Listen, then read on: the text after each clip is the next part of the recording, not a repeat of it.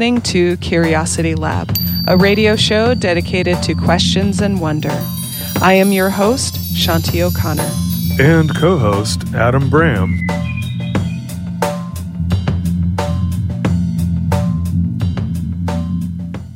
Hello, Central Oregon. This is Adam Bram, and you're listening to Curiosity Lab. And uh, today I am going to be hosting, and Shanti is out of town again this week. So I am really uh, taking over the reins, but I have a special guest today, and we have some very interesting topics we're going to talk about. This is Lisa Swisher. Thank you so much for coming on. Thank you, Adam. It's a pleasure to be here. Yeah, so we, uh, it's funny, every single time when we have a guest, we start wanting to get to know each other and start talking about all kinds of stuff. And, it's, and, and Shanti's so good about it, but she'll be like, wait, just wait, let's not get into it because then we're going to get into all the good stuff before we get it on the air because we really want to just share all these stories. Um, but uh, it was it was really fascinating because I do have some uh, family and understandings of what you're into and what you're practicing uh, currently, and and and Reiki as a Reiki practitioner and uh, sound bath healing uh, is, is what you're uh, involved with. Could you tell me a little bit more about um, as a profession or as a practice and, and what you're involved with in here in Bend or in the in Central Oregon? Sure. Thanks, Adam. Um, I'm a Reiki master teacher, and I currently teach Reiki through COCC's continuing education program. We have a level one coming up the end of April. If you're interested, it's up on their website. And I also am leading a sound bath at Unity Spiritual Community. It's every Sunday at 5:30. And we're basically combining energy healing. That's a Reiki. So as a Reiki teacher, working with the people who show up, they are definitely receiving Reiki, and that's the approach. And then the sound itself is coming in with a wide variety of frequencies, a lot of intention, but it goes right through the human energy field. It's frequency specific. And I think that that's what kind of um, distinguishes us from the rest.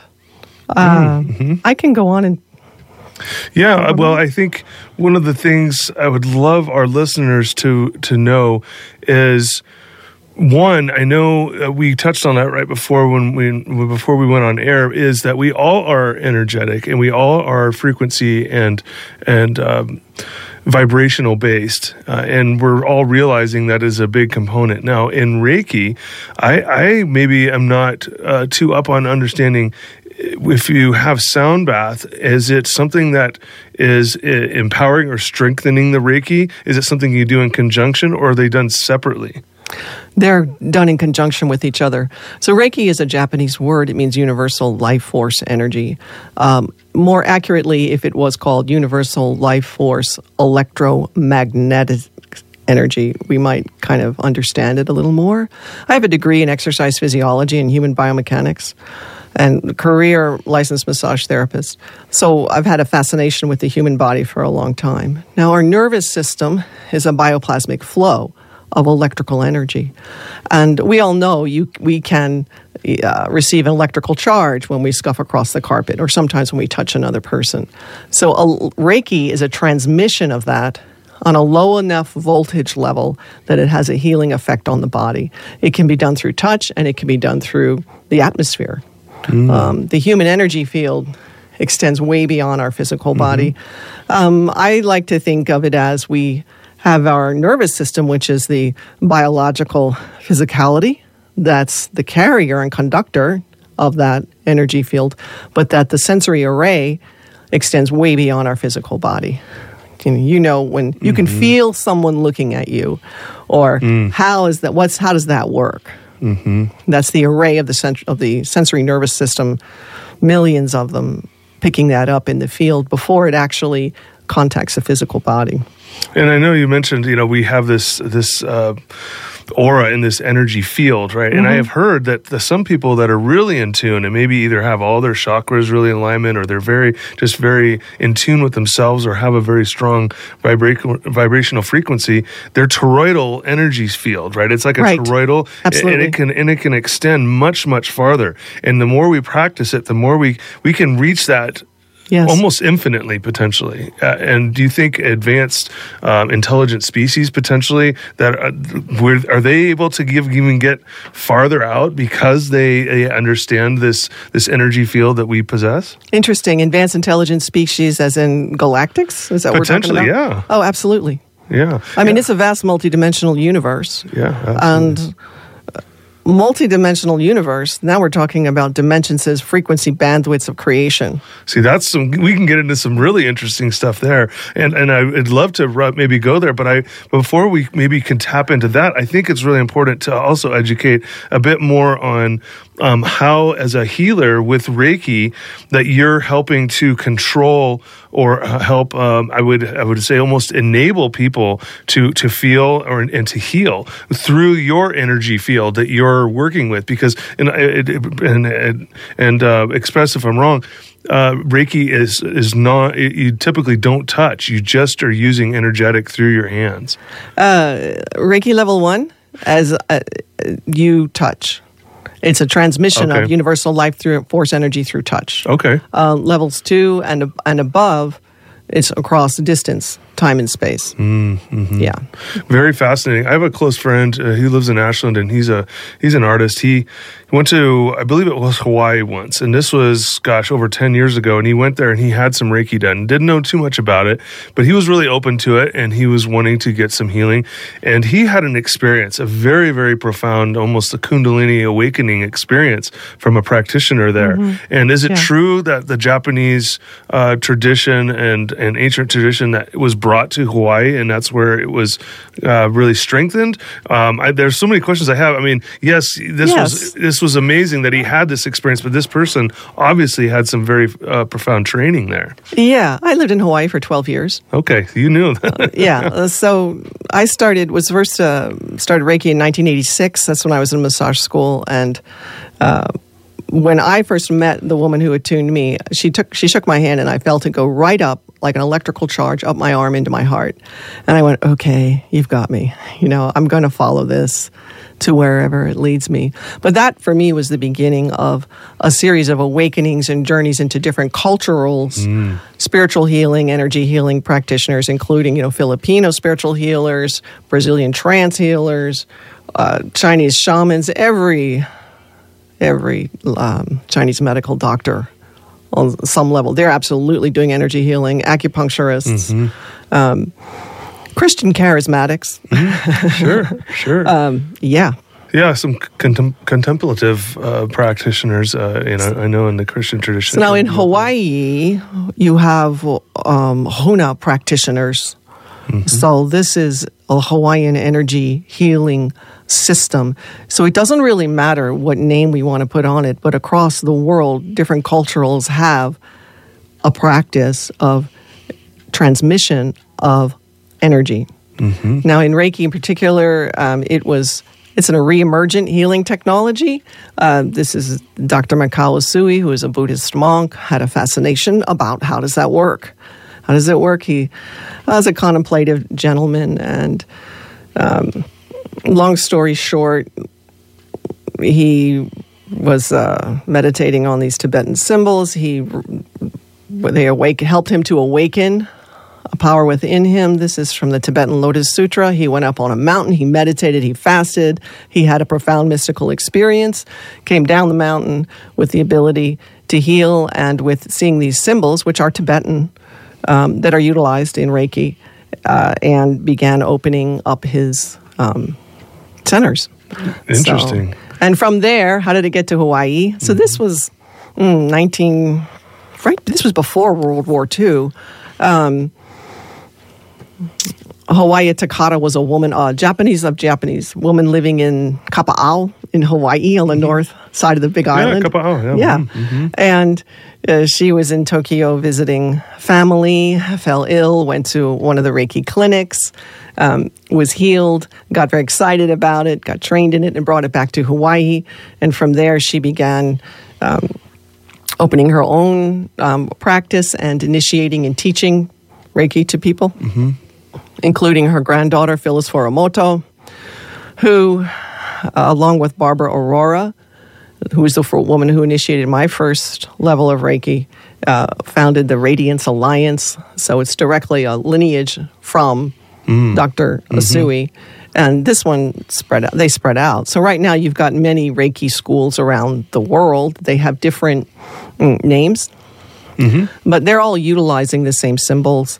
And so the question is do they all originally go back to um, Dr. Usui? I don't, I don't know, but I do know they're all using the same symbols. Mm-hmm. So. Yeah, no, it's a, it's a fascinating thing, and I, I would I would hope that it it had done, it keeps its lineage or its heritage and its um, uh, significance through through teachers, just like in many other practices and many other traditions. So I think it's it's really fascinating. Of course, then that that the energy already naturally is very strong in Hawaii. So it was interesting how it Oh, yeah. it found its way there, which could grow and, and, and develop into into um, a, a system that we can more embrace, and and it's such a beautiful area over there. So it's really neat, fascinating. It's a fascinating uh, uh, story and, and all, all that. Absolutely. Now, uh, could you explain a bit more um, to our listeners about? about the the sound bath. I know it sounds like uh, Reiki was really one of those uh, gateways and opening to many other spiritual practices, and and it sounded like it started there. When did the the sound bath healing and understanding those frequencies could enhance your your teachings or your understanding and your trainings? So my background is I have a come from a very musical family, and played French horn and clarinet and did, studied piano and music theory when I was a child. And my parents were singers and musicians and did vocal training in college. And then I put it away to become you know a responsible adult. Uh, but oh, I'd say maybe six or seven years ago, I started picking that back up, music and singing in very you know a cappella groups and started really drumming too learning how to hand drum djembe drum which is a, a practice of grounding you. I have an ongoing meditation practice. That's just been going on for over 30 years. Um, oh about i'd say a year and a half ago crystal bowls have sort of been kind of emerging and sort of showing up in our culture. And I had a friend who was running a sound bath and it kind of like, hey, come on over and play these crystal bowls. And he was doing gongs. This is Kevin Kraft from Soundshala. And I said, okay, I'll, ch- I'll check this out, you know, meditate on it. And I'm already, was already singing and realized, you know, started playing a crystal bowl set, realized, oh, this is a C major scale. Mm. This is an, uh, like a no-brainer. It's going right through the chakra systems. First chakra Muladhara is a C. Second D. Third chakra E, F, G, all, all the way up. It's going right through the body, and I, I can do this. And then started doing chord harmonics with it, and it's a beautiful sound. Uh, you know, we all can feel music. We can feel sound on our in our bodies, and the harmonics just sort of um, hooked me. It's like, okay, I'm, I'm going to do this. And not only that, it's going to make me a better singer. You want to be, you want to get better. Uh, it's a non decaying sound, it keeps its frequency, it's beautiful. And I started incorporating it in my own meditation practices. So I was doing sound baths with him. Um, that sort of faded out. I was still singing kirtan, still playing drumming and doing singing mantras and different kirtan groups. And then this opportunity showed up at Unity Spiritual Community, which is the one off Cooley Road, to lead a sound bath. Um, There, the guy who was leading it, he was retiring from that, and I said, "Okay." I already had my first set of bowls, and I realized uh, I uh, I want a didgeridoo player, man. I want to get deep. We want to go deep. And so the didgeridoo is coming in two octaves below middle C. And there have been a lot of studies on playing didgeridoo and brainwave states and how those lower frequencies will drop your brain into a, a theta or sometimes even a delta healing state, sleeping state. And this then goes into binaural beats. Uh, I have my own set of bowls. Um, Unity has a set of bowls. They're a slightly different frequency, which creates a binaural beat activity in the brain, which does work as far as creating hemispheric coherence. Yeah, that's super fascinating. I definitely want to dive a little bit more into the binaural okay. beats because it really helps kind of uh, encompass and bring everything together.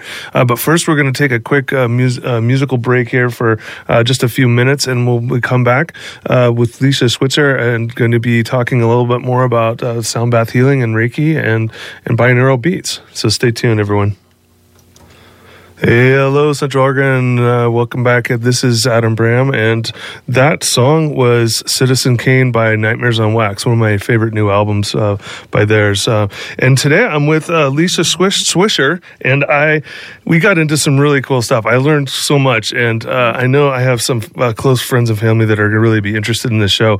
But I think where we left off was a really fascinating area because I think it helps encompass um, more reach and availability for people to understand, you know, the importance and the power of, of different Reiki or energy or sound um, tuning to to help uh, align themselves and to improve their health. Uh, and you can do it through binary, binary beats, binaural beats, correct? Yes. So this is rising, and we're finding it more and more in our culture that people are becoming aware of sound healing as an effective modality. Um, and it, whether people are listening to meditative tapes like binaural beat meditative tapes or as a tool to help them find peace and calm and effectively healing. So now what we're doing is kind of combining. So for those of you who don't know, a binaural beat is when you have an instrument playing one note. It can be playing a C, uh, but it has a frequency like a hertz of um, a one well, let's go with A because A, a, is the most common one. 440 is a, a hertz A note, but if you have one that's say five hertz is above it, it's very slight. Um, you'll hear a slight wah wah sound, and if one is on uh, one side of the ear and the other side of the ear, um, the brain harmonizes that by creating actually coherence internally. So you'll have the left and the right hemispheres of the brain calming down, communicating with each other, and harmonizing those two frequencies. Now, for the listener, it sounds um, wonderful. For me, I love binaural beats. When I listen to them uh, for myself, or even when we're playing them, it's just like this is ah. Mm-hmm. You, and the brain, however, the brain cannot simultaneously do these higher um, pro- creative problem solving, worrying, thinking, linear thought constructs. It can't do that in the presence of a binaural. Literally, it drops it into a different type of brain activity. So, one of the unique things that we're doing is kind of combining it across the board because we do have two sets of crystal bowls, and they are attuned at a slightly different frequency. So through the whole scale, we're doing binaurals. Uh, we also have a dig, didgeridoo player. Shout out to Elliot Harrod. Uh, this is very deep, a C sharp, a D, and an E didgeridoos. Um, way down below, that's binaural beats in there with the bowls, and also um, we have a native flute player coming in. So you have these beautiful high breathy tones coming in with the native flute, mm. um, and more. Small gongs and koshi chimes. These are super high frequency chord patterns that people just bliss out. Oh, that sounds fantastic! Yeah, I think the the binaural beats and the the the hertz frequencies mm-hmm. is at 527, which is the the the healing. There are many of them. 528. 528 is mm-hmm. um, a, very high frequency healing one, but there are a whole series of solfeggio. You're talking now about solfeggio frequencies. Mm-hmm yeah, that's different. Yeah, because yeah, there's uh, there's some very esoteric, uh, mystical, uh, psychedelic electronica that I play every once in a while, and I've had some very profound, uh, almost out of body experiences mixing some of these. Uh, but a few of the artists uh, that I that I collect, there's a couple of their songs that have that say that in the title of right. the song that they that it's a that 528 is that healing, um, that healing frequency. It, there's a whole variety of healing frequencies. That's just one. Mm-hmm. Um, one of the things I think to remember the body knows how to heal itself. If it's put into the right, if it receives the right environment. So when you're dropping into like a didgeridoo, and they've done studies of brainwave patterns both on people who have received or just listening to didgeridoo or those who are playing it. And it puts the practitioner into a very deep meditative state. And for the people who are coming to the sound bath, uh, they lay down. The music starts. We start down from the bottom. This is the base of the energy field. It's to put them into uh, uh, a type of um, resonance with one another, but also with the planet. The planet is an electro has an electromagnetic field, and we want our lower chakras aligned and attuned to the electromagnetic field of our planet. And these lower frequencies absolutely do this. And we can see that people start falling asleep five minutes into it. Not everybody does, mm-hmm. but that is telling me this is experiential evidence that, okay, they've gone from you know, maybe perhaps worrying or being stressed about something, and they're dropping into a, a deeper brainwave pattern. Now they're they're actually going to sleep. Everybody has a different type of experience. It's very directed in the sense of it's a group agreement that we're going to let go of all that no longer serves our highest and best good. Mm-hmm. We're going to release fear, we're going to release worry.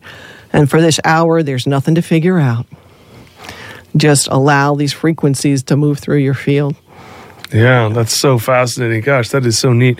And and do you um, and it, oh, you had mentioned uh, during the break that you guys have a group, you're a band, and that you guys do bookings, and that you're able to get out there. And we've talked about maybe some great opportunities. And how many how many members in the group currently? There's three. There's three. There's uh-huh. three of us. Yeah, and we have other players who kind of come in and out, sort of depending on the application. Mm-hmm. But it's myself, um, Elliot Harrod, who's on didgeridoo and plays crystal bowls and sings Tuvan throat singing. Oh, cool. Super deep. For those wow. of you who don't know, that's. Mm-hmm. Um, that's another octave below middle C. Mm-hmm. Um, also, Donna Benjamin uh, comes in a native flute, and we have other people kind of come in and out depending on what we're doing. Yeah, that's really cool. I, and I've I've done some, some sound baths, but it would be really fascinating to see how to integrate this into see i'm an electronic music dj and, and collector and curator for many many years and uh, just in the last five years i've really gotten into a lot more of the ambient to down tempo and and sounds and and, mm-hmm. and tracks that are that move me and mm-hmm. it's just like i yeah. either know right away that it's a frequency or and it's a, and it's produced in a way that i resonate with and really like but it'd be so fascinating to see how you know uh, with your guys' talents how things like this can be integrated or even how this in the future. It'd just be really neat to think that you know these type of um, expressions and skills and and experiences that you're helping to produce that's a far and beyond just just a regular music track. How it's going to be applied to future music and how that would yeah. be because I do feel like it's it's it's going to be prevalent. It's going to be an important thing. Oh yeah. So it's a very exciting time and and I'm you know I'll connect the dots right here. You know that that you know I think that in the future we will have this and and um, you know who uh, comes on uh, after our show, uh, uh DJ Preet, who does a rhythm trip show. He's going to start doing a little bit more experimental stuff, and he's learning to do the flute, and he's recording that, and um, he's worked with a number of other artists, and it's really exciting what he's doing.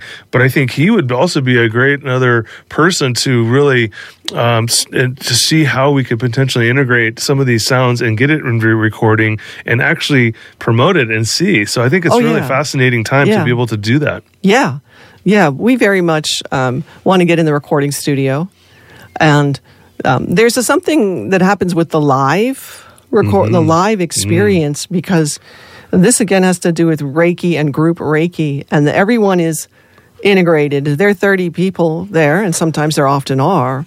Um, I'll lead them through a meditation, and they'll begin to hum because humming, if I, they're leading through, i'm leading them through a hum, and that hum actually anchors the vibration into the physical being much more strongly. It also drops the entire group into resonance with one another. Mm-hmm. You know, people we naturally want to go into resonance with each other. Mm-hmm. You know, that means if we're watching a show or watching a program or a sporting event, we are focused on something, we're naturally dropping into resonance, and there's a lot of power there. And so, in this experience, people are humming. The, for a little bit during this meditation. They're dropping into the vibration. They are aligning with the intention behind it, which is healing. Mm-hmm. And they receive it.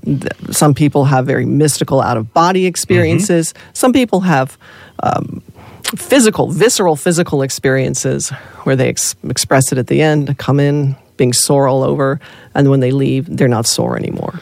Yeah, no, these are so fascinating. I know we're coming right up, and we just have about a minute left, but I want to share uh, how people can come listen and find you and at the yes. Unity Spiritual Community yes. on five thirty uh, on Sundays. Uh-huh. Um, and uh, I know next week I'm going to be trying to go, and that's when you're going to be doing the next live one. Is that correct? Yeah, and this is the Unity Spiritual Community. That's the intersection of Cooley Road and um, Highway 20. Highway 20. Yes, yeah. that's right. And yeah. and uh, I also want to make sure and give everyone a chance to connect with you.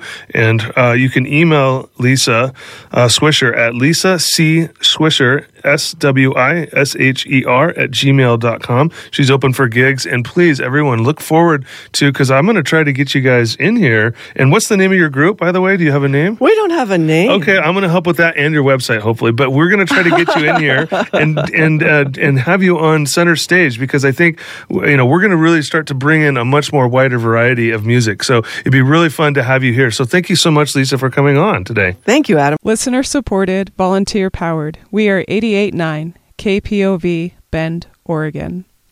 Okay, we're back. Welcome, Central Oregon. This is Adam, and you're listening to Curiosity Lab, and this is going to be the second of our uh, first half that we went live, and this is with Lisa Swish- Swisher, and we were talking about uh, frequencies, but mainly it was about uh, Reiki healing and uh, sound baths, and we kind of ended on the um, kind of more acoustic side of it. And I was wondering if you could, if you wanted to kind of dive in just a tiny bit more on where you feel um, that the connection between uh, the uh, the and what and what is it that we called it again? It was the the app. Sorry, here I have uh, that I was going to ask you a question about, which binaural binaural yeah. beats, so right? It's bin like B I N binary uh-huh. aural A U R A L binaural. Gotcha, binaural beats. Yeah, because I wanted to always say binaural, and that's not right.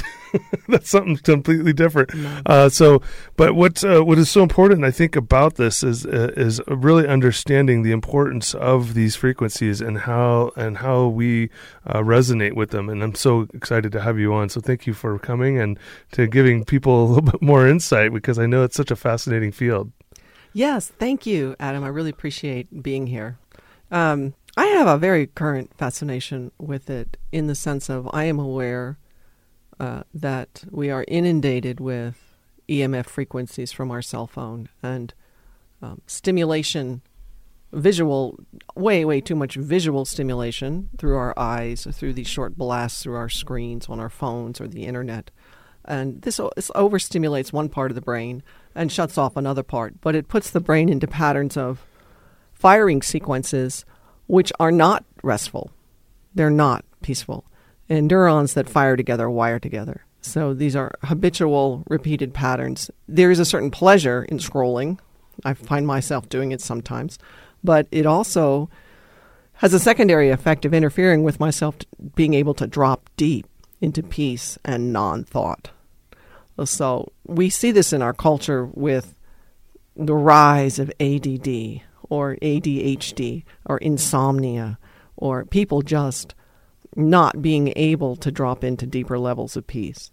And those of us who are choosing to to meditate and to reach for peace on that level and calmness and clarity and health, by the way, there's a whole mm, secondary effect of having our brains be incoherent, not firing um, symmetrically uh, the, over long term periods of time, this can lead have negative health effects. Absolutely. So the health benefits that are being received by people who are meditating with binaural beats, this is kind of one of my fascinations and interests. So we're doing it live.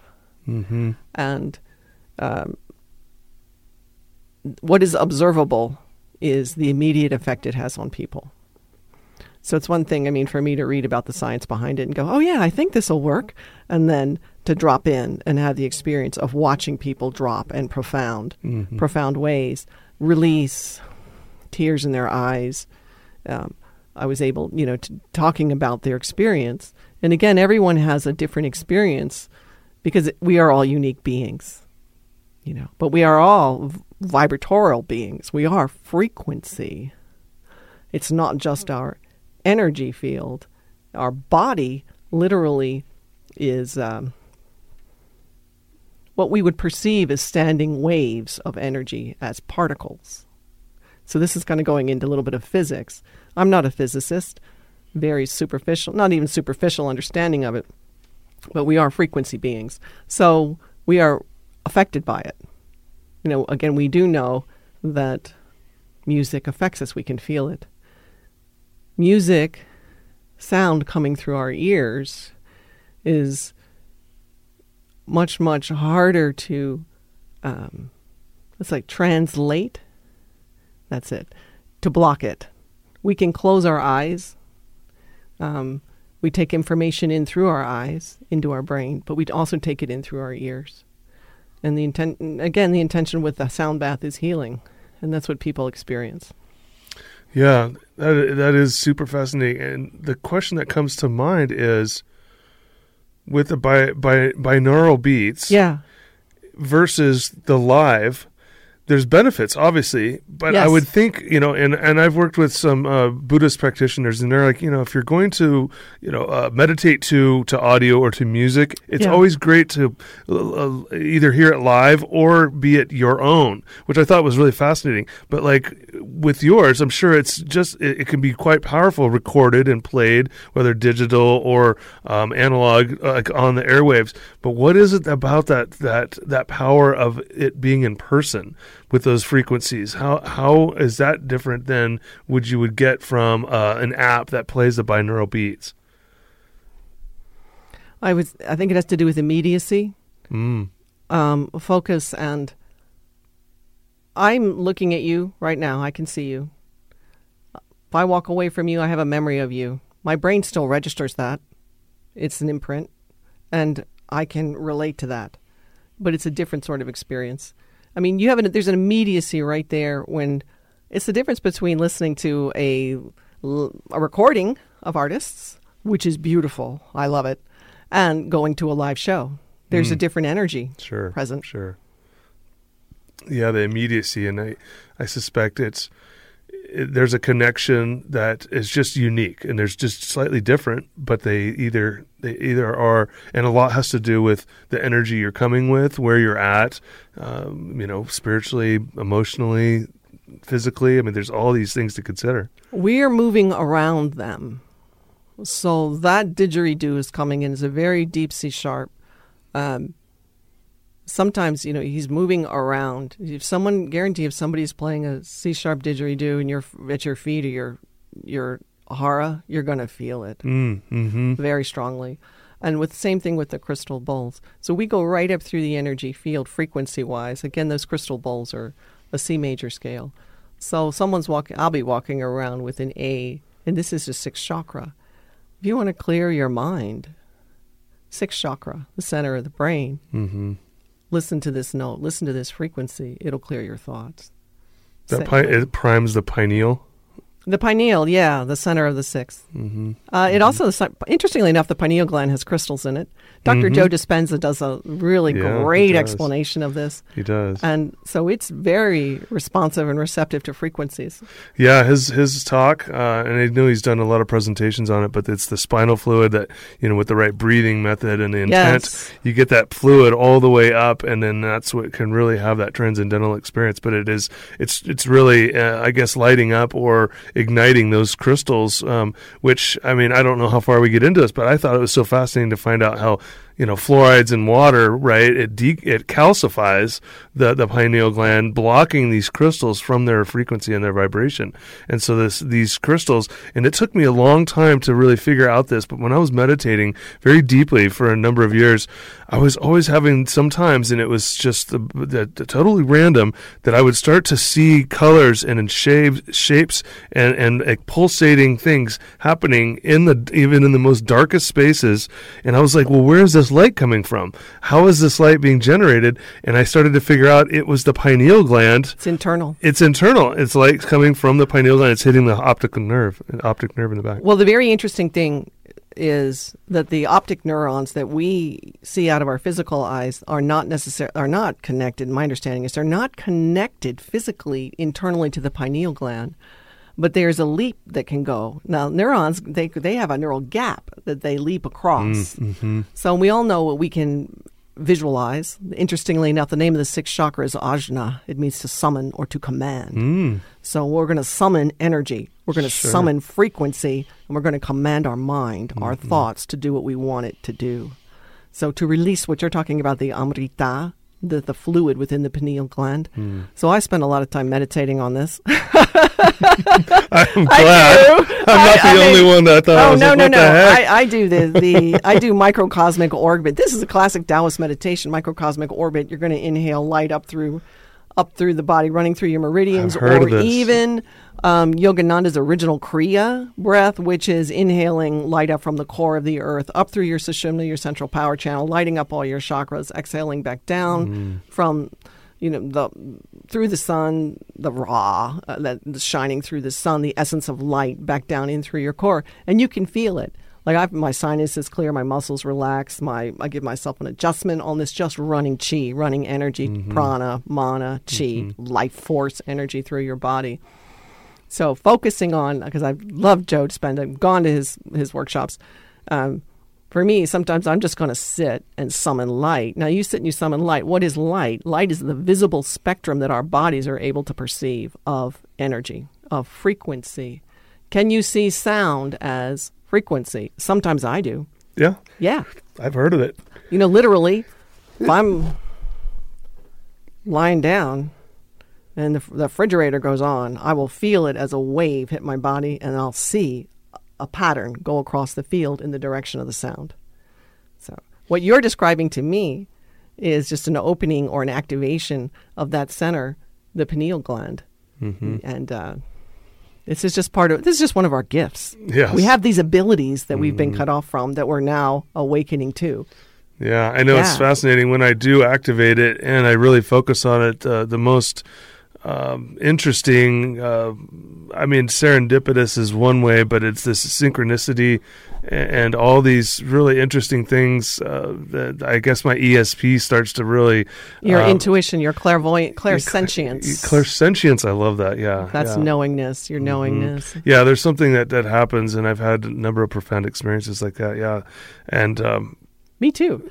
This is part of our birthright. This is as we're ascending, as mm-hmm. we are mm-hmm. becoming more and more aware of ourselves. This is part of evolution mm-hmm. that we have access to these abilities again. That our brains need to be in coherence for us to have that, to have that, to receive that. How come you think we're ascending? Like what? What is the the, the Where we the are in the deeper gap. purpose? Okay. Um, this is a deep subject. I like it. Why not? Right? I think right. we haven't got into much of this stuff. I'd love to get to the extraterrestrials and the higher dimensionals. All right. Um, and if we if you're open to it, I'd be more than happy. All right, I'll go there. Let's do it. Okay. Um, this is my current perception. hmm yeah. Yeah. It has to be. That's what that's, That's my all it is, current right? perception. Yeah. Yeah. Um, where we are in the planet, where we are in the galaxy.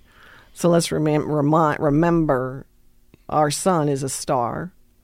Okay, and it's entrained to the galactic core. All the stars are entrained. That means they're moving around the galactic core at certain certain times. And where we are right now is entering into this photon belt in the gal- in the in the in the galaxy, and it's increasing. It's time for the planet to shake off the um, the constructs, the lower frequency constructs that have had dominion over life on Earth. So if we want to go into how was the planet formed, what who has in, who seeded humanity? How does humanity somehow go from 24 chromosomes to oh these last two are fused and now there's what 23.5? It's like, um, who seeded this planet? Um, and what's how how long has life been here?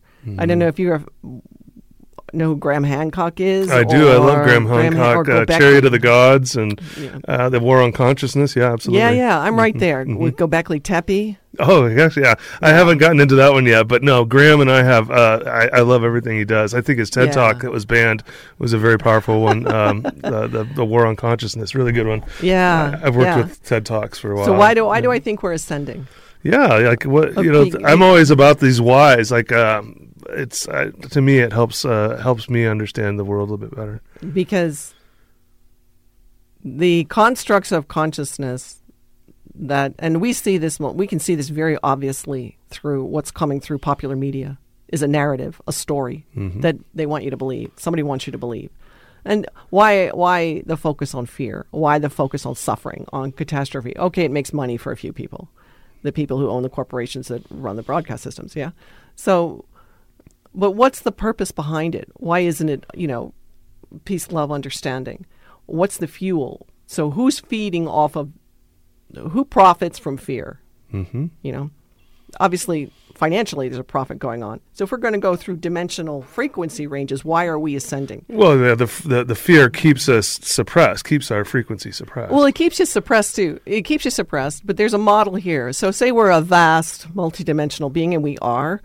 Okay, so the totality of my energy field, let's just say it spans 12 dimensions, like literally an incarnate light being, the, which is just a field of consciousness in a higher frequency bandwidth, like say 12 dimensions and above. Um, in order for this consciousness that's me or you to have the experience down here in what is a 3D, a slower vibrating plane of existence, uh, sections of this, you can't take all that with you. That vaster being that are vibrating, that vaster parts of ourselves that are vibrating at a higher frequency bandwidth. Does that make sense? sure. So they get it gets cut off, and it gets cut off through trauma patterns. It doesn't mm. mean that it goes away. It just means you don't have access to it, like you lose consciousness, right? Mm-hmm. Literally, something traumatic happens, what we call dissociation, right? As a child, something something traumatic happens that you the child cannot accept or internalize, so dissociates, and so that part of the soul level or the higher soul self of the child, whatever we want to call it, your inner being that cannot make sense of the experience. It just it separates off.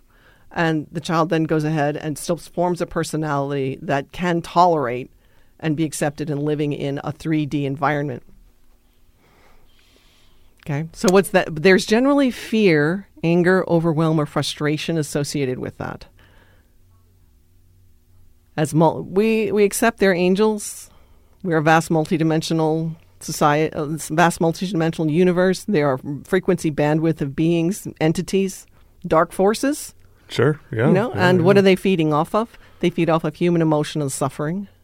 Yeah, I've heard that. There's a, and it's uh, through consciousness. Does that does that flow, and they feed off of those those those frequencies? Is consciousness this all um, enveloping or all all pervading uh, energetic field that binds everything? If you have access to to it, but you have to be vibrating at the frequency of it. Sure, absolutely. That But- makes sense. you can't if you can't vibrate if you're not able to vibrate at that frequency because there's say an entity that wants to keep you operating at a lower frequency bandwidth so it can feed off your fear this is where you come in the idea you have nightmares Hmm. okay if you're a highly sensitive child you can see monsters under the bed literal ones hmm or when i was a child i could see monsters coming out of the closet Yeah, I mean, I've You been know, it's like- convinced when I was a child. Oh, there was this gremlin in the in the in the fireplace at my neighbors, and they convinced me, convinced me, and eventually I saw it, and I was like, "Oh, I thought that was pretty wild." It's pretty wild, but then what do you do with that? You know, what do you do with it or what do you do about it? If you want peace, if you decide you're going to, he- this is the whole point, I want to heal myself. So if I'm going to heal myself so I don't have those experiences because I want to be happy, okay, I have to reach for a higher frequency bandwidth than the bandwidth of the trauma pattern, okay, or the bandwidth of whatever those entities are vibrating at. And I have to find that. So you can find it within yourself, radiating through your heart. You can ask for some help. So this is where you ask for help from the angels. Mm-hmm. or the archangels, or the healing beings, or in Reiki, the light beings. And are these your spirit guides too? Do they fall in that same category? We incarnate here with we incarnate here with a soul family. We're mm-hmm. not alone, but we mm-hmm. are not traditionally taught that. Just like we're not traditionally taught how to access the frequencies within us, the divinity within us, we're not taught how to. Okay, I got to talk to my guardian angel. Sometimes you are a little bit that way, but I've got soul. I've got spirit guides with me. How, how to connect with them as child as children we're not taught that way. No. but we as adults we're deciding I'm going to connect with my. I want some guidance here. You know, I want some Sure. help. I want some help. Sure. You want to kick out an, an astral entity or a demon? Okay, now I'm going to call on the archangel. But you got to be open to it, and that's I think one of the Yeah. biggest challenges, especially with my parents' generation. Like my father would, Yeah. he thinks all this stuff is BS because. And I have asked him, I said, "Well, how do you know unless you've given it a shot?" Because Yeah. he, he's a biologist, scientist, two doctorates. He says he says unless it's in front of my face, I don't believe it. And I said, "Well, that's then that's why we fail as a society, or, or some of some of us fail." Because we're not open, we're not willing to move on. Well, so what he's talking about is he's observing particleized matter. Oh, Oh, sure. He's as matter. He's observing matter as fact. That's it. He's not kind of going, well, how did it get that way? You know, Yeah. what's right. behind that? Yeah, I know. I've asked him. And I said, "So why are we here?" And he's like, "Well, that's a non, a non non Sequitur. non sequitur." my father was my, my father was like that too, but my father changed his mind. So I was raised an atheist. my father was really linear that way. Uh-huh.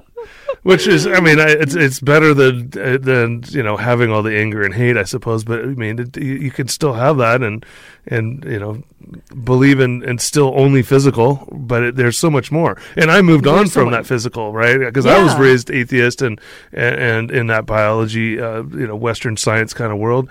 Uh, but w- it was when I was willing to let go and to, to know that there was something bigger and there's something deeper, and I wanted more answers. And so that's like like that question I asked my father. You know, why are we here? You know, and that's that's impossible, at least for him. And a lot of this Western science uh, mind is is that is you can't answer ask that question, but I believe you can. It's Well, so important. Oh yeah. Well, I believe we're here. So I didn't go looking for spirituality. It's it like came to me, and it came in in answer to the question of what's the meaning of my life. You know, which I started asking in my mid twenties because it can't just be you know suffering and random and that's it. You die and you're dead and that's That's it. right. You know, what's the meaning of it? So that's my version of why am I here? What's the meaning of my life? And then spirit, then interesting synchronicities and opportunities came to me that helped me expand my awareness of what I thought the meaning of life was. And that's part of my spiritual journey when I started opening up to that and started to meditate and part of the healing. So, why are we ascending? Because we're accessing these higher frequency aspects of our own consciousness and the larger consciousness field around. It's like the Earth is in a bubble, its own little bubble. But the planet, I believe our planet is ascending too. Sure, I believe the planet's alive. I think Gaia is. She's it- absolutely, Yeah, absolutely. uh, there's consciousness there for sure. Yeah, when we align with that, it's like we are on her.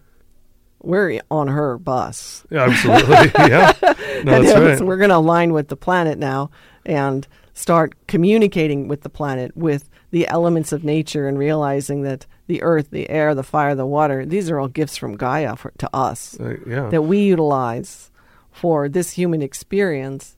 And there's beauty there. And it's on us, like, to revere our planet as a sentient being, as a blessing to us.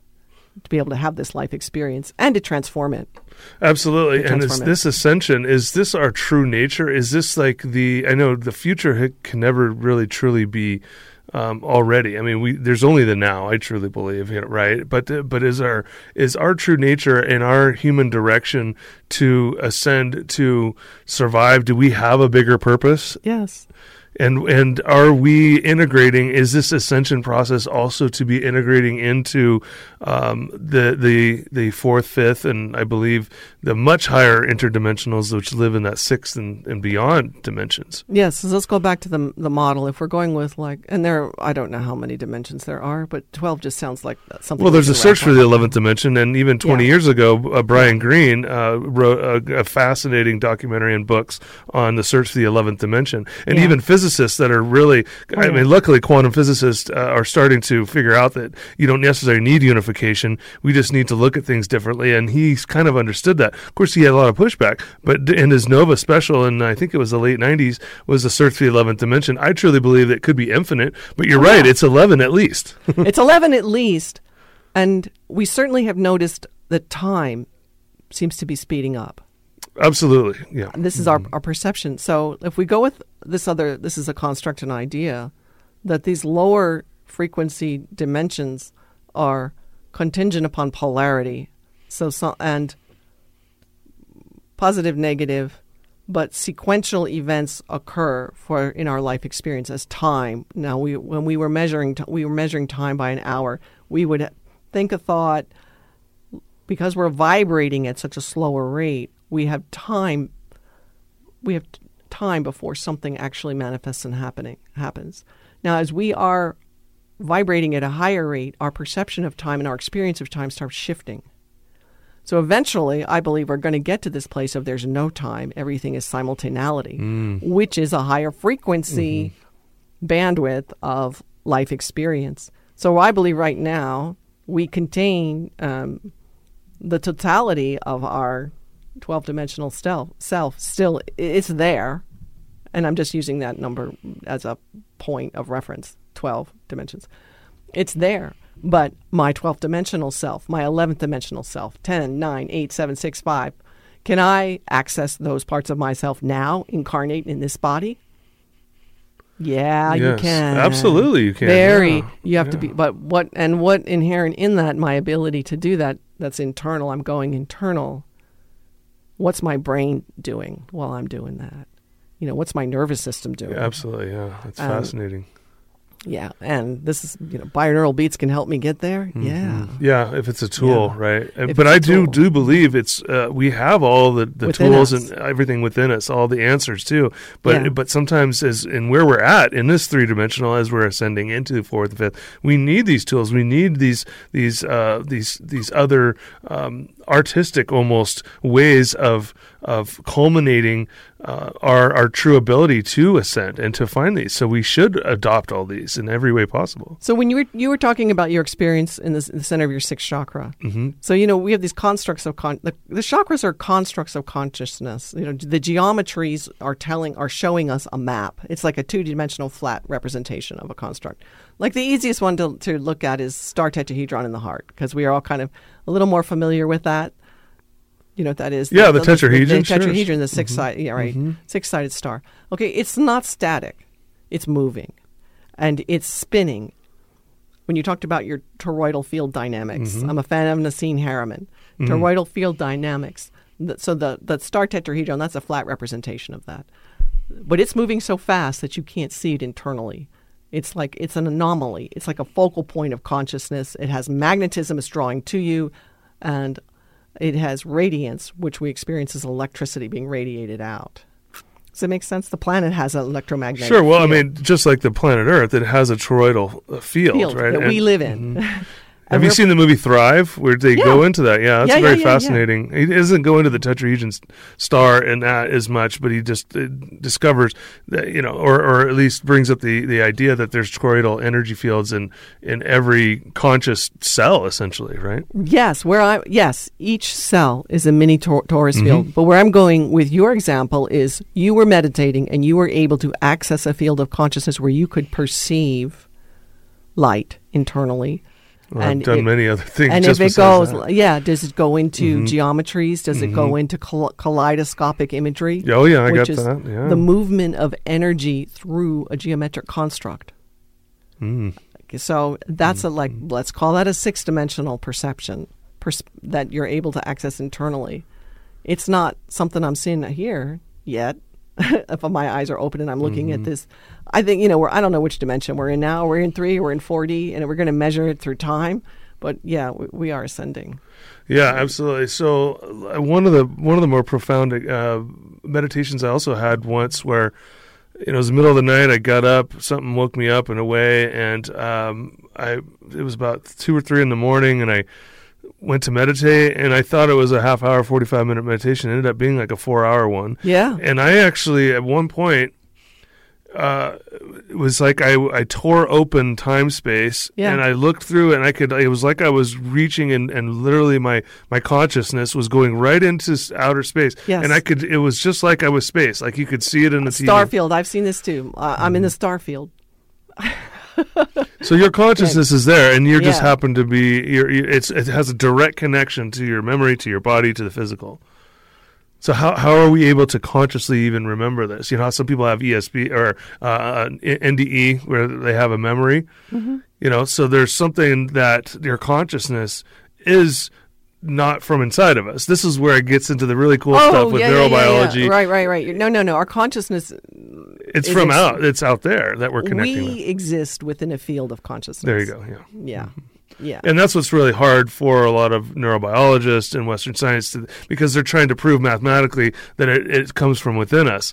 And I and after some of my, uh, uh, well, some at least, yeah, yeah, yeah. I hear you. I hear you. but I'm, I'm but trying I, to. uh, but I know for myself Yeah. that uh, with the experience I've had, I have that was one of my first big awakenings, Kundalini experiences. Yes. And in psychotherapy, it's called a peak experience, whatever. That they that I I realized that this consciousness. It, one is the survival mechanism potentially of us. If we could truly understand that, we'll be able to survive ourselves. But that also that it exists in the in, in the zero point energy field or in the in the ether, not not coming from within myself. Yeah. So I had my the most profound experience I've ever had with someone who's an energy healer was in 19 like 87 with the Reverend Alex Orbito from the Philippines. He's what you call a spiritual healer from the Philippines. And at those days they called them psychic surgeons, but this is his family lineage that he would do this. And this woman um, she had been told she had lymphatic uh, systemic lymphatic cancer, go home you know, say your goodbyes to your family. And she took a plane to the Philippines. And she had like 15 of these, what you call surgeries with him. And she was completely healed. So she brought him back to Bethesda, Maryland, the borders of D.C., a very conservative place at that time. Not what you would have expected. no, nothing you would have expected. And um, he was standing there just kind of glowing. And there were like 50 people in the room all waiting. And to see him, and you're supposed to make a little list of what you wanted him to fix. And so I had my little list. You know, I wanted him to, um, you know, open my third eye because I'd been meditating and doing my chakra meditations and clearing them. But you know, I was sort of felt like I was stuck. And people would he they people would go in this room and see him, and they would come out clutching Cle- Kleenex, little pieces of Kleenex to body parts, looking like they were in shock. Uh, uh, And I'm like, okay. So I go in. He tells me, just lay down and meditate. And I I told him, you know, hey, uh, here's my list. So he um, it comes into my third eye, and he it literally felt like he was putting his finger inside, underneath my eyebrow ridge inside of my brain, in the front and in the back. I've had a lot of head trauma as, as you know as a child, so I understand. All right, this would make sense, but one side, and then he told me when he was done with that, I'd never, I had no frame of reference for this at all, but it felt like an electrical current held me on the table, and it went all the way within and through my body, and I couldn't move. And uh, so I was clutching my Kleenex over my eye, and he had told me, "Come back when everyone's done, and we'll do the other side."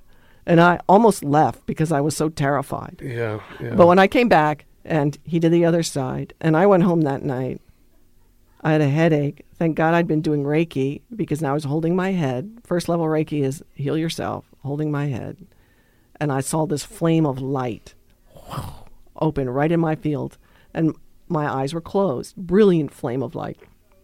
It expanded and started turning into mathematical formulas, oh, radiating wow. physics formulas. you were radi- going multidimensional then. I was going multidimensional, radiating out, arising from a, like a central, giant central, like you would see the core of the galaxy, but this would, I guess, be the core of the Golden universe. symbols. Oh, golden symbols, formulas. They look like physics formulas. I have a great story about this. Wow, this is So- really cool. I asked internally, "Am I going insane?" and this very quiet, powerful voice said, "No, this is just your third eye opening." Hmm. And it, it took me a while to, to calm that down. Now, luckily, not even luckily, this is another one of those synchronicities. I had a friend who was a pretty he was a pretty good yoga adept, and he was what you call a dream walker. So he a strong meditator, helped me calm my field down, but he was the type of person who he would show up in a dream of mine, and the next day call me up and tell me what we were doing together in the dream. Oh yeah, Okay. he's he's gifted there. He's gifted there. Wow. But so I got all this kind of toned down within me, but literally was having experiences of waking up in the middle of the night with lightning bolts streaming through my body, seeing spirits and blue light and angels streaming across the ceiling until I got it all kind of toned down after a while and then realized, okay, guides are trying to come in now and talk to me. mm-hmm. And I need to tell them these are the parameters. You can come in the morning right before I wake. You can come in a lucid dream. Lucid dreaming is a beautiful, beautiful practice.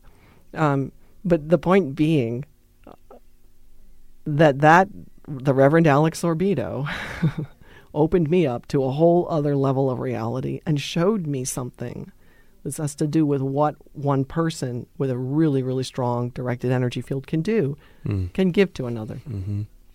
You know, Yeah, it's fascinating. I've I've um, a number of books and a few documentaries talk about a specific experience of a military man who was who was asked um, to not uh, faint or pass out when brought in in the into the um, field and the physical, uh, I guess, uh, uh, presence of an extraterrestrial for the first time. yeah, And he said, um, if you can look him in the eyes, yeah, and this was probably a benevolent gray. Um, I don't think it was an Eben. I believe in the stories, but there's it's interesting that this this coincides coincides with with your golden symbols. But when he did look him in the eye, when he didn't pass out, he looked him in the eye, and is like he saw his past, his present, and even the extraterrestrials' Yeah. history and their their lineage and and and genetics.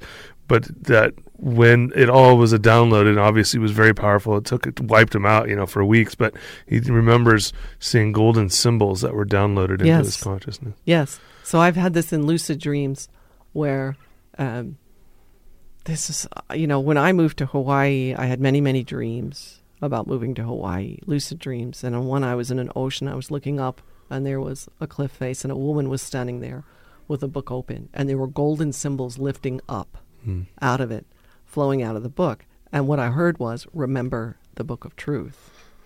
And I met her in Hawaii, and she said, I was the woman standing on the cliff holding the book.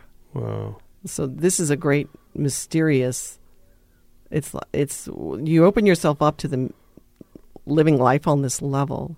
I absolutely, of course, believe in extraterrestrials. I started having extraterrestri- extraterrestrials coming to me in the late '80s. I'm 63, so they were coming to me in the late '80s. I was meditating and opening up. This is around the time of the harmonic convergence, which was 1987. Yeah, yeah, that's a fascinating movement. It's still going, right? Yeah, yeah, it's still going. So um, then I, you know, got married and had children in the '90s, which really required a lot of focus in the right here, right now, in this dimension, and so all that kind of shut down. Well, then, as my children have, are grown, they're mature, they're just glorious young men living their lives. um, I have had more time to, to meditate and to contemplate um, these higher dimensional beings and experiences. So they've I've certainly seen spaceships. I've seen spaceships with my physical eyes, um, and uh, they've started coming back to me. mm, Probably, I'd say like 2016, 2017. You know, uh, like I'm there's Ashtar. You hear the Pleiadians. Like, oh, I'm looking at you. All right, here my eyes are closed. Here's Ashtar Command. Here are the Pleiadians. Here's some Sirians right here. Boom, right there. And I'm going, okay, here you are. Eyes open, eyes closed. You're still there. And um, what what's the message? Why are you like why are you here? But I what would happen was I was filled with this overwhelming feeling of love in my heart Mm. when they appeared. It's like, oh, this is my star family. Oh, these are my ancestors. These are our ancestors. I carry their DNA in my DNA, in all of our DNAs. We are galactic citizens. Are we waking up to remembering that? And that that was powerful. There's, it's still there. It's like, and now I can see them as guides internally. What are the, what is the golden symbols? Do you think in relation to the star families or to the language con- connection? Of So if we go back into let's let's talk about the Pleiades. So nine stars in the Pleiadian system, and I don't know how many of them are um, can travel through space. I don't know know that, but like when we think of Pleiadians, most people probably think of sort of these tall Nordic looking beings. Well, the first Pleiadians who came to me, they they were tall, but they weren't Nordic. They had deep bronze skin and brown eyes. So I would go. There are many races of Pleiadians. sure, I've heard that. Mhm. You know, many races of Pleiadians. The Maya. There's a star called Maya in the Pleiadian um, constellation. So the Mayans, who um, I, I'm a fan. Of, I love Freddy Silva. He just he put out this documentary about the Maya. How when the Maya, uh, when um, Atlantis sank with the final sinking, you know, the people people who were alive, many of them who lived, migrated out from it, and the legend there, and it's, in, it's carved in stone, was that these group of um, the water wizards and Itzcatl, I think is his name. I'm not remembering. Quite Quetzalcoatl. Yeah, they Qua- were Quetzalcoatl, the return of Quetzalcoatl. Quetzalcoatl. Yeah, Yeah, that's that a there's were- a book I read on that. Yeah, uh, uh, Daniel Pinchbeck has a great book on that.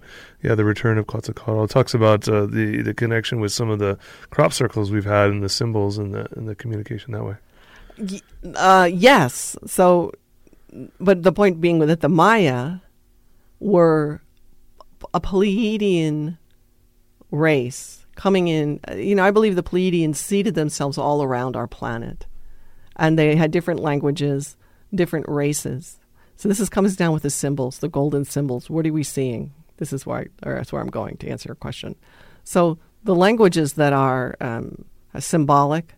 So certainly we can see that with um, the Orient, Oriental languages or Sanskrit Mhm. or even Hebrew, um, and the ones around the planet that I'm I'm not familiar with. It's just pre-human. Pre, pre uh, yeah, we'll go with that. Pre-human, um, were seeded from our galactic ancestors who came and infused their DNA. Sure, and that's encoded humans. into our DNA. It's encoded into our DNA. hmm And and the Pleiadians, uh, I mean, because there's the Arcturians, there's Sirians. Mm-hmm. There's a really neat guy I just found recently on on YouTube uh, who who goes into some of this stuff. But um, who has seeded us the most, and who has the dominant hold? Because there's obviously uh, a number of of uh, of different intelligent species that are flying around that are I mean the government's even allowing them like who's flying these tic tacs? For example the the white tic tac ships that are that are doing dances around our, our airplanes. Like I mean there's there's different species. Some I've heard are you know coming to do, do the research and experiment when they can before Yes. things change before we ascend enough because they're not really serving us. Um, or or who who has the dominant control and the influence on, on our species On our species, yeah, here and now in the third dimension. Well, that's an. I would say um, it's been a battle between the Galactic Federation. Those are the high, the frequency, the higher bandwidth species who are let's go for love and light and Yeah, they're the benevolent ones, benevolent will. ones, and the ones who are not so benevolent. But the not, the not so benevolent ones have, have lost that battle. So, but who is who is influenced our our genetic encodements? yes. Well, most- that, yeah, sure. know, we can start there. We can start there, and it might depend on where you live on the planet. Okay. okay. Interesting. So, like for myself, I could say, all right, this is Pleiadian, Sirian. These are just from other incarnations that I have accessed. So right now, there we can access these higher frequency bandwidth incarnation aspects of self from were you alive during Atlantis? Were you alive during Lemuria? I've had, how many incarnations can you recall or remember? There are thousands, and many of them are just obscure. You know, just a foot soldier walking, mm. You know, across the desert. Y- They're not notable other than they're my history, my soul lineage history of life here on the planet. hmm Um, but getting back to okay, Pleiadians, Sirians, Lyrans, Arcturans, Andromedans, Vegans. hmm This is what I'm aware of, influencing my genetic lineage. And those are those are the Galactic Federation uh, benevolent. ones. Benevolence, Because okay. then there's the the I've had these little grays.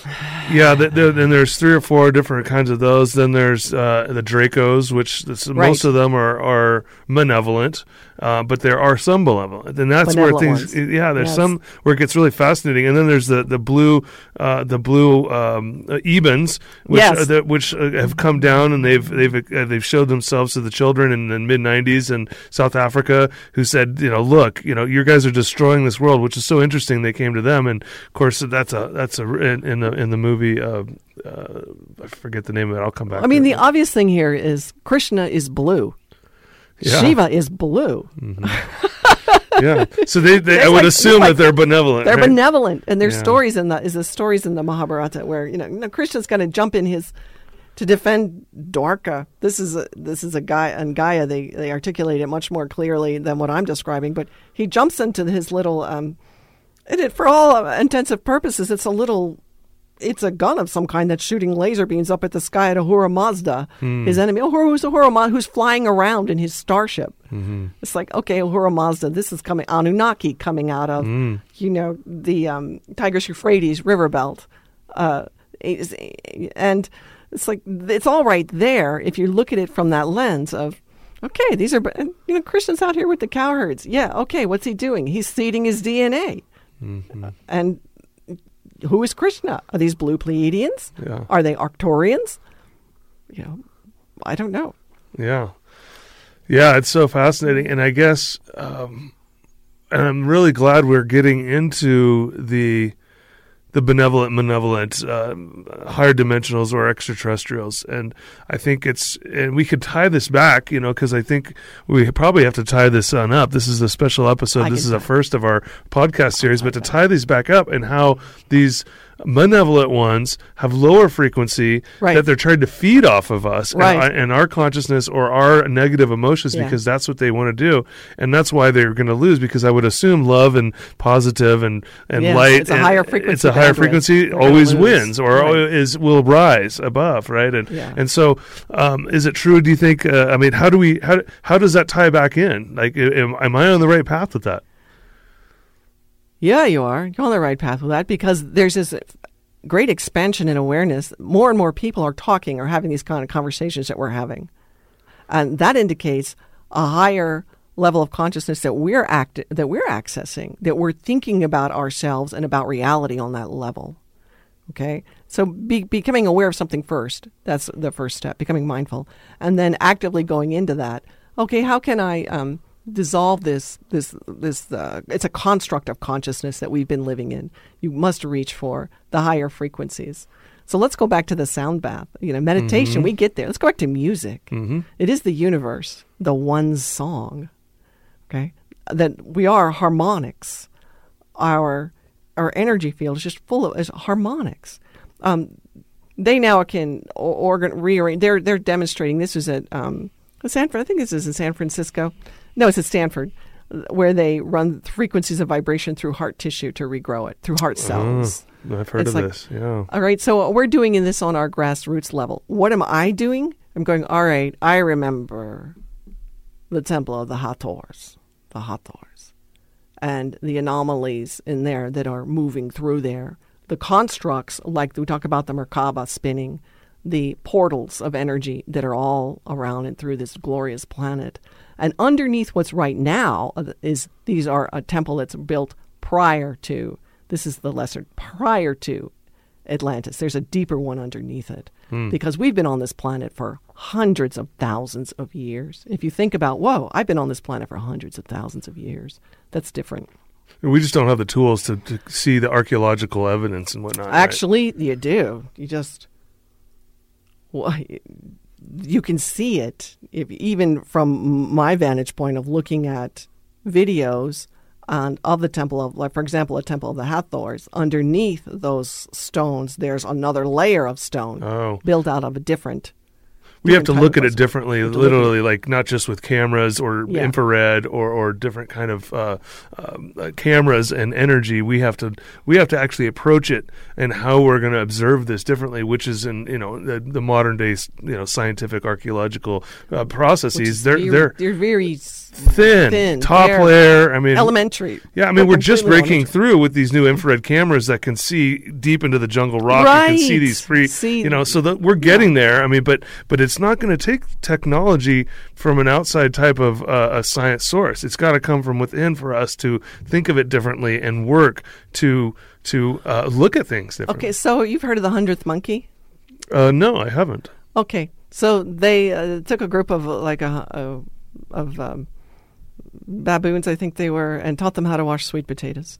Oh, I have heard of this. You know? Yes, yes. This and after really a certain period of time, they didn't have to teach them anymore. The ones who were born just washed the sweet potatoes. Yep, and now they, they all will. it. They all will. That's just just what they do. yeah, th- and that's the prefrontal cortex. Uh, you know. Okay. We now we are forming a unified field of coherence. You and I right now, we're having this communication going on. Okay, and there's a lot going on. You can feel it and see it going on. But we're in a unified field of coherence. So something like the sound bath, there's 30 people. They're in a unified field of coherence. That radiates out. Now that, that you and I are having this conversation, and the people who are listening, oh yeah, okay, there's some resonance there. Okay, that's going to radiate out, and And that's part of this is ascension. It is. It is. yeah, yeah. And the more we do it, um, the more that that it it shifts the frequency of consciousness Mm-hmm. within the environment of where we're living. Yeah, but if, for, for the scientists that might might doubt or, or have trouble with some of this, just imagine, you know, our limbic system, our our uh, reptilian brain, those are archaic systems that eventually, you know, it's just like if you want to call it evolution, our prefrontal cortex is going to trump that. It's going to evolve. It's going to, uh, uh, you know, Well, the amygdala, your reptilian brain back there, that's evolving. So it's not. What if it goes from being something that's isolated, the first entryway going up your spine, to, oh, what if it starts to flower? And just as your pineal gland now makes connections with your internal, the crystals internally in the ground, in, in your gland, are making visual connections with your optic neurons. What if those neurons in, within those glands are going to evolve and spread and make other kinds of coherent connections when we so it could in- help. It'll it be a help. balance rather than This it, is- than it dying off. Right. This is the difference between interesting. the, I haven't thought of that. the difference between the malevolent Dracos Ah, I was just gonna go there. and the benevolent ones. Ah, so they they are slightly evolving, and I would hope that their species will evolve so that, I don't they care actually about that's just me. Maybe that's me being a mother. I don't care. You just get off this planet, stop doing what you're doing. Yeah, doing. exactly, totally. And I'll take the benevolent Dracos. Come on in, the dragons. I've seen them. It's like yeah, I, mean, I was just down in Peru back a year ago almost, and uh, there was this part in the jungle where they have a statue Yeah. of a Draco, where that, that apparently there were some that had influence on trying to control the, the shamans and kind of control that part, you know, which is a very isolated town called Iquitos, and that's where I went to to do ayahuasca and San Pedro uh, ceremonies. But Yeah. there's the temple of the the of, temple of higher consciousness, I believe is the name of it. But I do, and, and when doing the uh, the ayahuasca ceremonies, it opened up me enough so that when we did the the San Pedro ex, uh, ceremony, Yes. and it was like taking 20 hits of mescaline for 10, 15 hours, whatever. And it was, yeah, it was intense. There's some people having a really tough time. I've done enough of stuff in my life. It wasn't super heavy, but what Right. did open up for me, and I, and they just didn't recommend I, I meditated, but I was like, screw you, I'm going to gonna meditate. meditate, yeah. And I did. And I could see through the teacher, not the shaman, but the teacher. Mm-hmm. And a Caucasian guy from New York, you know, and very interesting guy, but I could see through him. And I truly believe that this ayahuasca retreat specifically says they were the good, because there's good ones, there's good shamans, there's dark shamans, and there's positive ones. They said that they were the light shamans, but I believe They this, weren't. This they weren't, Yeah. and that this temple of higher consciousness was Draco, and it was a negative, and Right. it fed off of it. And I I, and I and I ended up. I, I wouldn't say it was a bad experience, but it was. It, of course, I didn't go there to get what I, I I I didn't get what I was looking for, but I did open up and I did understand that I think that there were negative aspects to it. Actually, what you got was power.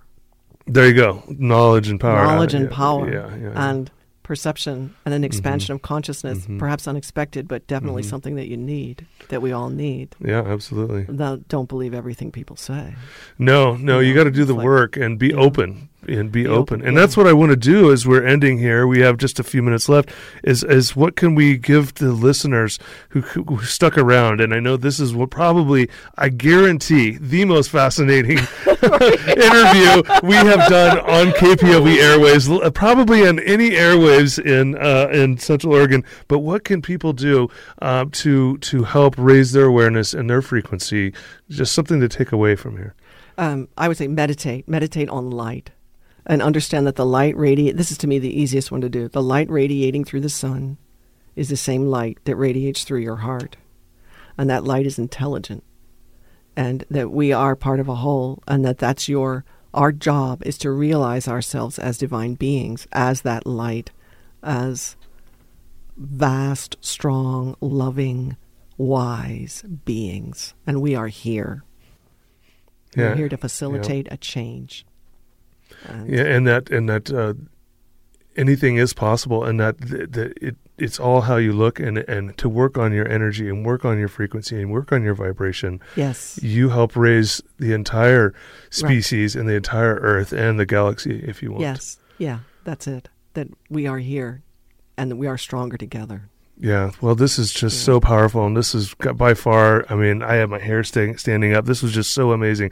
Thank you so much, Lisa, for Oh. coming on. Thank you. It's my honor and my privilege to be here. Thank you for, for having me. Yeah, well, we'll we'll have have you again, and hopefully we can come for center stage. You can do your Absolutely, your uh, sound bath um, group um uh, music. I think that would be fascinating and super cool to help heal on the airwaves. So we're really making moves here. I know we're a pretty progressive station, but I think I see it as we're really trying to move into even more the modern time. So I, I'm just very fortunate to have this platform and to have people like you on. So thank you so much. Thank you. Aloha.